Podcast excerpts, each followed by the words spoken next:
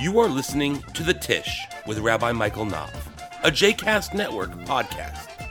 For more information about Rabbi Michael Knopf, please visit mikeknopf.com. For more information about other JCast Network podcasts and blogs, please visit jcastnetwork.org.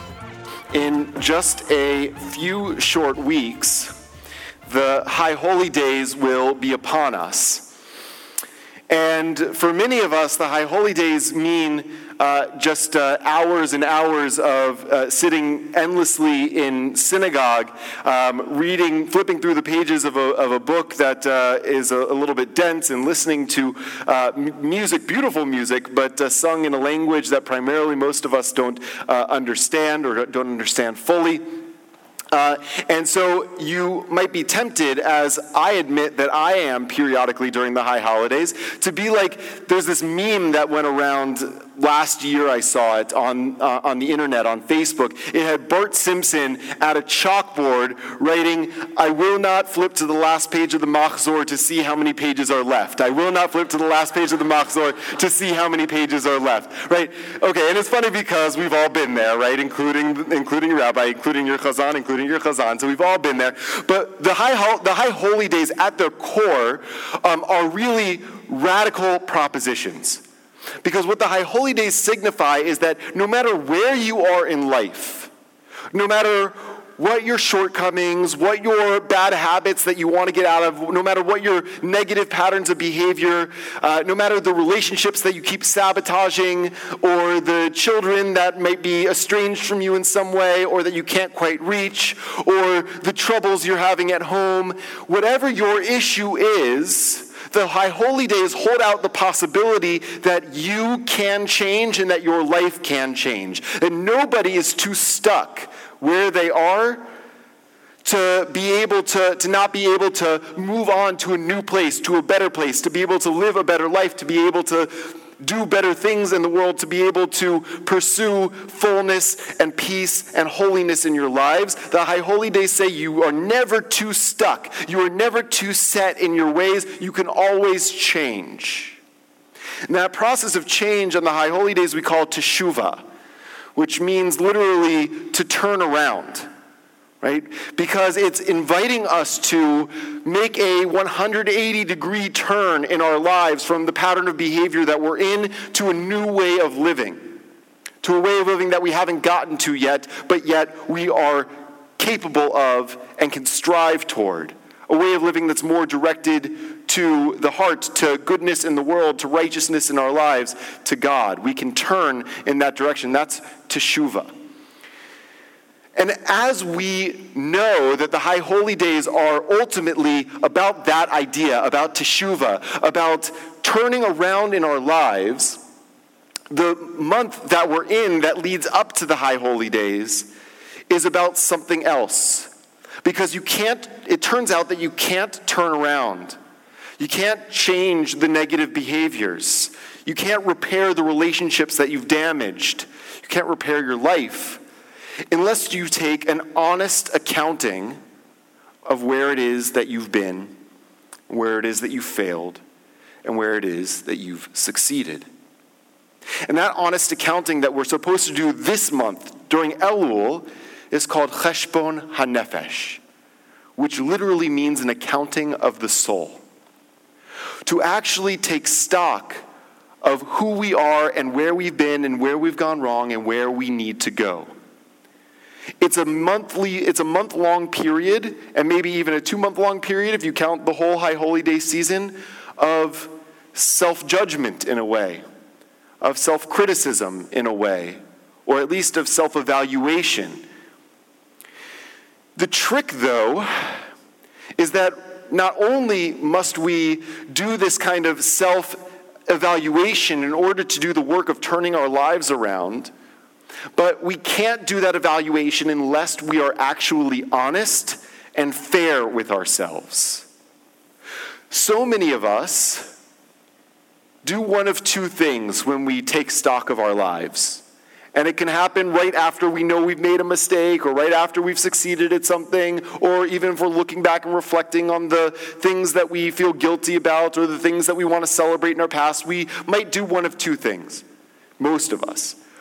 Usually, one or, one, usually we are either very critical of ourselves, of our failings.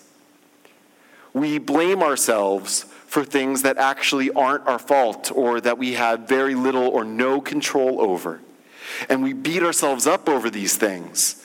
We torture ourselves sometimes over these things because we say, if only I was just such a good person, I wouldn't have done X, Y, or Z thing. And so we convict ourselves in ways that I think if we were truly honest and fair in evaluating our lives, we actually shouldn't be held responsible for, shouldn't be guilty of, or at least not as responsible as we might bring ourselves to think that we are. And so the work of Cheshbon nefesh, of evaluating our souls leading up to the High Holy Days, requires that we do it fairly, and that means not being overly critical of our failings. But it also means a second thing. Some of us are very quick to push aside our failings to explain away our negative habits or our negative behaviors. Oh, you know, this person over here, that my, my, my spouse, my coworker, my boss, like they're responsible for my negative behavior. Right? If it were up to me, I'd do things perfectly. I'd be great in my life. I'd be great in my world. Right? Or we overly celebrate our accomplishments not realizing the other people in our lives that actually helped us to get to that place. So we do both of these things. We overly criticize ourselves and unfairly criticize ourselves, and we also sometimes unfairly celebrate ourselves and let ourselves off the hook too easily. But cheshbon nefesh, self-evaluation requires both things to be done fairly, to not be overly critical and to not unfairly exonerate ourselves from things that we ought to be uh, we ought to have done differently. It means taking an honest and fair evaluation of our lives. Imagine that your soul was a courtroom and you had an, a prosecutor listing out all the things that you did wrong during the year or in the past few years and making the case about why you should not deserve to live another year. Why it is that you have failed at everything that you've tried to do. And then on the other side, you have a defense attorney in your soul saying, No, wait. The things that you're arguing, I can see how you might twist it from that perspective, but that's not actually what happened. Here's what happened, and here's why it's unfair to, to convict this person of those things. It's actually a really good person here. Imagine you had both of those lawyers inside your soul battling it out. That is cheshbon hanefesh. To get to an honest accounting and honest evaluation of where we are. So, our Torah portion this week teaches us tzedek, tzedek, tirdof, which means literally justice, justice you shall pursue. And in its context, it's talking about a judicial system, right? So you should pursue justice and equality and fairness within the context of the court system in a country. And that's an important teaching, an important ruling. We should pursue justice and fairness and equality. But the rabbis pick up on a unique thing about that phrase, tzedek, tzedek, tirdof. The word tzedek, justice, repeats twice. Why is it, they ask, that the word justice repeats twice? And the answer that some explanations give is that the second tzedek means that you should do it fairly. You should pursue justice, but you should do it fairly. And the Hasidic tradition takes that idea that in its context is about a judicial system and applies it to our lives, to our souls, to our hearts, and says, tzedek, tzedek, tirdof, when you judge yourself, be honest and be fair. Exonerate yourself when you deserve to be exonerated. Criticize yourself when you deserve to be criticized. But be honest and clear about both of those things.